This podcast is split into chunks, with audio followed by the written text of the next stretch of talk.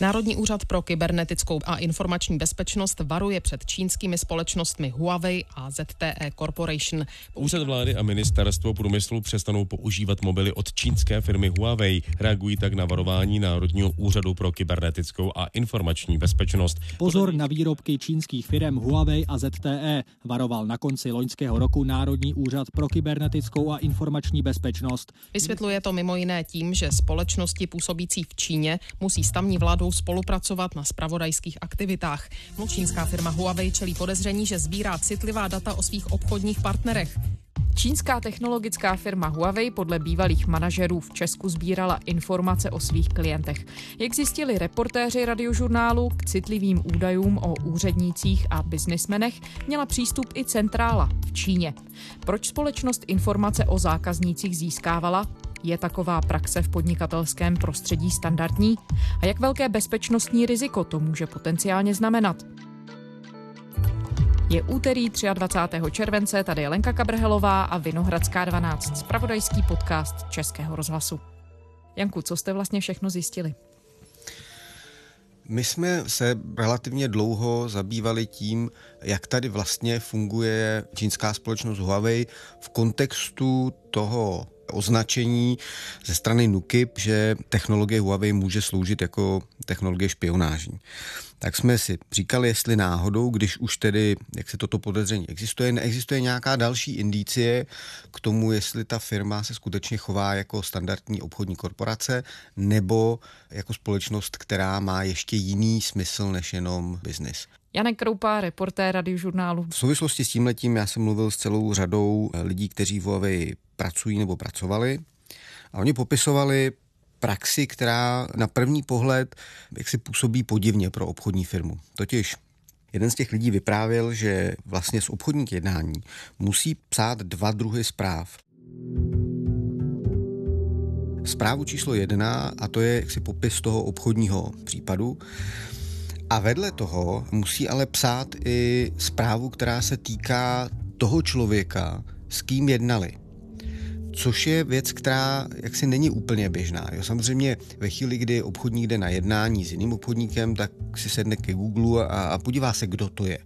Ale neřešíte tam jaksi počet dětí, neřešíte vyznání, neřešíte jaksi, jak je ten člověk finančně situovaný. A to penzum těch soukromých informací oni měli napsat do vnitřního systému společnosti Huawei, ke kterému přistupuje samozřejmě matka v Číně. A zároveň některé z těch informací sdíleli přímo s čínskou ambasádou. A to dvěma způsoby. Způsob první byl, že to tam prostě jak se nosili v rámci nějaké jaksi jejich standardní komunikace. Druhý způsob byl, že v Huawei pracoval, pravděpodobně ještě pracuje člověk, který má k čínské ambasádě poměrně blízko. Je to člověk, který byl na manažerské pozici, ale nevedl žádný obchodní případ ti ostatní obchodníci, ti ostatní manažeři jsou tam proto, aby té společnosti vytvářeli zisk a jediný způsob, jakým se zisk vytváří v obchodní společnosti, jsou obchodní případy. Ve chvíli, kdy tam byl manažer, který neměl žádný obchodní případ a ti ostatní obchodníci měli pokyn ho vzít na jaksi úzlová a citlivá jednání těch jejich obchodních případů, Zároveň o tom člověku věděli, že je to člověk, jež má blízko k čínské ambasádě. No tak v slovi jednoho z těch lidí měli pocit, že prostě pracují pro tajnou službu a e, měli s tím problém. O jaké zákazníky šlo? Byli to vlivní úředníci nebo to byli řadoví lidé, kteří přicházeli do společnosti Huawei? Tahle ta praxe se pokud vím týkala těch jaksi nejdůležitějších. Ta obchodní korporace samozřejmě jaksi logicky jedná s politiky a úředníky na jedné straně a zároveň jedná s důležitými obchodníky nedůležití obchodníci mi odpustí, tak ty je tolik nezajímali. Ale takový ti opinion makersi, ti lidé, kteří měli vliv na chod biznesu v České republice, tak těch se to týkalo. Mají vaše zdroje představu o tom, co bylo cílem nebo co je cílem této praxe? K čemu společnost ty informace používala nebo používá? Jako na, to se, na to se nabísí přirovnání k rčení, když to kvoká jako slepice, je to slepice. a vypadá to jako slepice. Tak když se to chová jako špion, jedná jako špion, asi to špion bude. Ale samozřejmě my nemůžeme říct, že tohle je důkazem toho, že by společnost Huawei prováděla špionáž. Nicméně, jak si české spravodajské služby tu praxi registrují a vědí o ní. A v tuhle chvíli to z mého pohledu je viditelnější nestandardnost jednání společnosti Huawei, než je to technologické podezření. Protože u toho technologického podezření je strašně obtížné dokazovat, že se tam nějaká špionáž odehraje, protože ve chvíli, kdy budete zkoumat mobilní telefony nebo mobilní stanice nebo vysílače nebo jak si vůbec tu hardwareovou část Huawei, tak pravděpodobně nenajdete nic, protože to špionážní zařízení se z toho stane jednou aktualizací, kterou vy do toho můžete poslat, ale ten důkaz k tomuhle je nesmírně obtížný. Zatímco praxe, kterou se snažíme popsat my, je praxe, která při nejmenším, jak si je v západním světě, jak si neběžná, protože západní svět je zvyklý chránit soukromí, tady to tak není. Pokud odhledneme od toho, že čínská společnost Huawei tedy zřejmě podle těch svědectví sdílela ty informace s čínskou ambasádou, ale kdybychom se jak si věnovali jenom tomu, že sbírala nějaké informace o klientech, není to ale na druhou stranu z hlediska obchodní praxe přeci jen poměrně běžná situace, že člověk zná svého obchodního partnera i po osobní stránce a využívá toho v tom, když se ho snaží přesvědčit tomu, aby využil těch služeb. Když to nepřesahuje to obchodní jednání, a když se to týká informací, které se k tomu obchodnímu jednání nějakým způsobem vážou, tak to asi skutečně problém není. Ale problém to začíná být ve chvíli, kdy jsou to informace, které s tím obchodem prostě nesouvisí. Jak souvisí počet dětí, nebo vyznání, nebo sexuální orientace s tím, jakým způsobem vedete obchodní jednání. To buď to obchodní jednání vedete jako velmi podivně, a nebo to s tím nesouvisí. To je první věc. A druhá věc je, já myslím, že to se to nedá oddělit ve chvíli ty informace sbírají a navíc je ještě sdílí, no tak v tom ten problém skutečně vidím. Veď jsme korektní, tak Huawei tu praxi odmítl v takovém krátkém stanovisku. To, co naznačujete, považuje společnost za vyloučené. Citovaná obvinění jsou dokonce v přímém rozporu s interními nařízeními společnosti Huawei. Ale následně mě pozvala na schůzku mediální agentura, která Huawei zastupuje s tím, že mi chtějí předložit dokument, který zcela jednoznačně vyvrací, že by takováhle praxe existovala. Já jsem na to přišel, nebo takový dva mladí PR manažeři a předložil mi počítač, řekl mi, že mi to teda nemůžou dát, ale že mi to můžou ukázat. Byl to dokument v angličtině, který byl nadepsán důvěrné Huawei, Huawei Confidential. A já jsem si ten dokument přečet, tak ten dokument velmi přesně popisuje, jakým způsobem se ta data sbírají. Co v něm bylo? Bylo v něm třeba, že uh, oni, ty lidi, o kterých ta data mají sbírat, tak jim říkají data subjects, data předměty.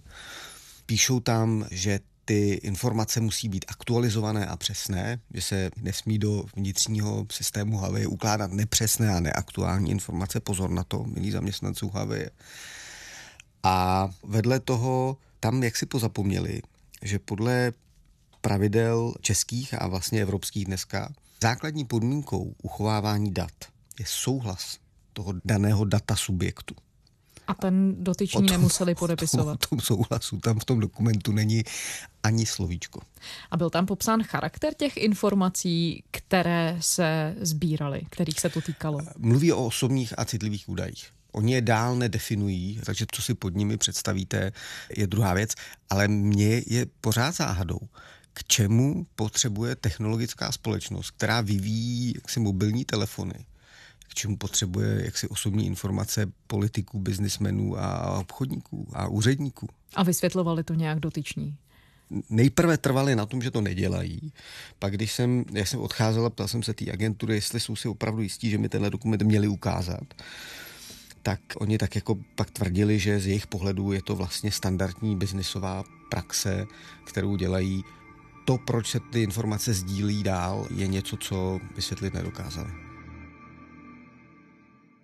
Aktivity společnosti Huawei monitoruje i česká spravodajská komunita. Úřad NUKIP varoval loni v prosinci před tím, že společnost může znamenat bezpečnostní riziko.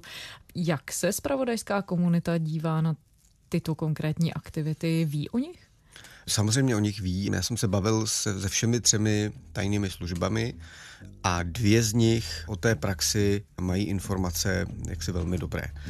Dokonce pořádají školení pro lidi, kteří chodí na podobná jednání, jak se mají chovat a jakým způsobem o sobě sdělovat co nejméně. Školení směřuje k tomu, jakým způsobem se chovat, čeho se vyvarovat při styku. O tom, že existuje, mi vyprávěl dlouholetý člen Komise pro kontrolu BIS Marek Benda z ODS. Spravodajská služby všechny, ale teda zejména BIS, upozorňují politiky na rizika, která v jednotlivých oblastech vyplývají eh, právě ze zemí, které nám řekněme nejsou zcela přátelské, respektive vedou špionážní operace proti České republice. BIS proto varuje při bezpečnostních školeních, která pravidelně děláme, aby si lidé dávali pozor a uvědomili si, že při setkání s kýmkoliv, kdo může být spravodajským důstojníkem, může být vše, co řeknou, zaznamenáno a předáno cizí moci. A týkají se ta školení jenom státní sféry nebo i soukromé? Nevím o tom, že by se to týkalo soukromé sféry, ale týká se to úředníků a politiků, kteří jsou vlastně partnery pro českou tajnou službu. Janku, víme něco o tom, jestli se tahle aktivita, to sbírání citlivých informací o klíčových klientech týká jenom České republiky, anebo jestli je to rozšířená praxe, přece jenom Huawei je globální firma. Já jsem se na tohle to přesně ptal těch manažerů, se kterými jsem o tom mluvil. A oni trvali na tom, že se jedná o firmní politiku, že to je prostě modus operandi celého fungování. Důkaz o tom samozřejmě nemám, ale je to něco, co nám ti lidé říkali, že vylučují, že by se to týkalo pouze české pobočky. Nicméně velká část těchto těch jaksi událostí závisí na osobních vztazích. V Česku mezi Huawei a čínskou ambasádu je ten vztah velmi blízký.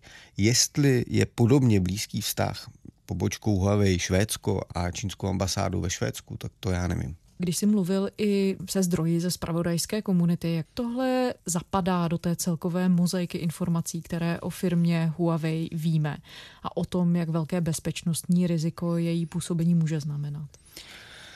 No tak ono to trochu záleží na tom, jestli vám vadí, že jak se vaše osobní údaje zpracovává čínská strana pokud chcete poskytovat informaci čínské komunistické straně, tak to asi jako nevadí. Ale pokud s tím problém máte, tak to samozřejmě jaksi problém je.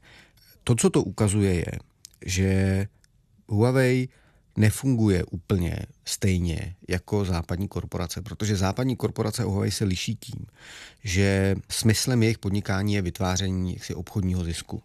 Společnost Huawei má vedle vytváření obchodního zisku ještě smysl jiný. A to je smysl pro čínský stát. Ukazuje to to, že v Číně ta společnost se od států úplně odtrhnout nedá. Což je sice taková jako upřímně řečeno prosto pravda, ale v západním světě, kde vy aplikujete západní měřítka na ty společnosti, tak je to věc, která se musí dokládat. Z mého pohledu je tohleto jedním, jednou z velmi významných indicí, že to tak skutečně je. A mluvili zpravodajci o tom, v jakou chvíli pro ně třeba nastává ta hranice, kdy už oni musí nějakým způsobem zasáhnout. Já teď narážím na to, že třeba v Polsku na začátku tohoto roku úřady obvinili, zadrželi dokonce kvůli podezření ze špionáže zaměstnance firmy Huawei. Polská civilní kontrarozvědka zatkla Číňana a Poláka kvůli špionáži. Oba údajně spolupracovali s čínskými tajnými službami. Podezřelí muži teď zůstanou nejméně tři měsíce ve vazbě a hrozí jim až deset let vězení. Existuje podle zpravodajců českých podobné podezření i tady? Ta polská situace byla zajímavá v tom, že ten zadržený člověk byl původně pracovník polské tajné služby. Zadržený Polák Piotr D. je bývalý vysoce postavený úředník kontrarozvědky. V posledních letech pracoval jako bezpečnostní analytik pro několik společností, například pro telekomunikační firmy Orange a Huawei. Druhý zatčený je čínský občan Wei Wei, který měl jako obchodní ředitel firmy Huawei na starosti třeba prodej produktů do veřejného sektoru. To znamená, tam oni zřejmě měli doložené že on získával informace z, z polské spravodajské komunity a to pak mohl předávat jaksi čínským spravodajcům. Ta tajná služba většinou zakročí ve chvíli, kdy má jasné podezření o tom, že je někdo rozvědčíkem, nebo že ty informace tady kupuje, nebo jak si provádí operace proti českému státu. Problém s Huawei je, je dvojí. Za prvé, velká část jaksi odpovědnosti je na vojenské tajné službě. Vrchním velitelem vojenských sil je prezident, který je vůči Huawei velmi vlídně nakloněn. Huawei veřejně nabídla 8,5 miliardy korun pro investice do digitálních technologií v České republice. Ostatní společnosti, které rovněž vyrábějí počítačové sítě, je dodávají za cenu čtyřikrát vyšší, opakuji ještě jednou, čtyřikrát vyšší než společnost Huawei. Huawei má agresivní cenovou politiku, což nám může vyhovovat. Takže pro vojáky je tohle obtížná situace. Zároveň to, že tajné služby nevyhošťují a nezadržují lidi podezřelé ze spravodajských operací, má ještě druhý smysl. A to je, že oni s nimi mohou nějakým způsobem pracovat. A třetí důležitá okolnost je, že na rozdíl od polské tajné služby, české tajné služby nemají právo nikoho zatknout.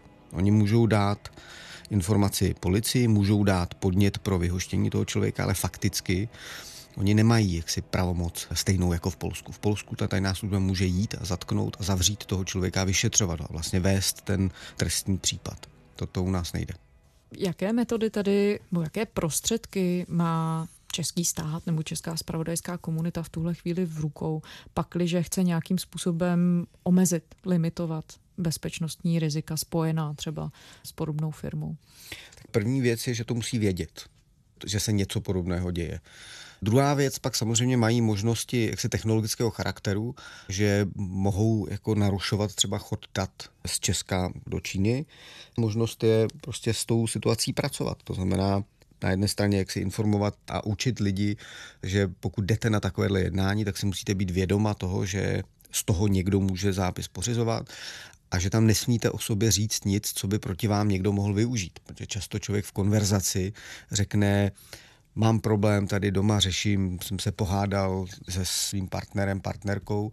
A to je okamžitě informace, kterou může někdo využít. Zrovna v Huawei je praxe taková, že oni jsou naprosto dokonalí v takové té osobní komunikaci. Ty mě vyprávěli ti manažeři příběhy, že byli na obchodních jednání s těmi Číňany a ten protějšek na tom obchodním jednání se zmínil, že má problém s autem. Huawei okamžitě nabídl, že tomu svému obchodnímu partnerovi poskytne vůz, bezplatně samozřejmě, aby vyřešil ten jeho problém. Tak je to obchodní praktika, a nebo je to praktika, která vlastně už jde za hranu nějakého obchodování a je to spíš vytváření si jaksi nějaké vlivové struktury, kterou vy potom můžete využít, protože ten člověk vám něco bude dlužit. Máte informace o tom, že by se někdy snažila čínská strana ty informace nějakým způsobem použít? Vím o tom, že v některých obchodních jednáních čínská strana byla schopna velmi přitvrdit. Můžeš být konkrétní. Janek Kroupa, reportér radiožurnálu. Děkujeme. Rádo se stalo. Z Vinohradské 12 je to pro dnešek vše. Kdykoliv jsme na iRozhlas.cz a také ve všech podcastových aplikacích. Těšíme se zítra.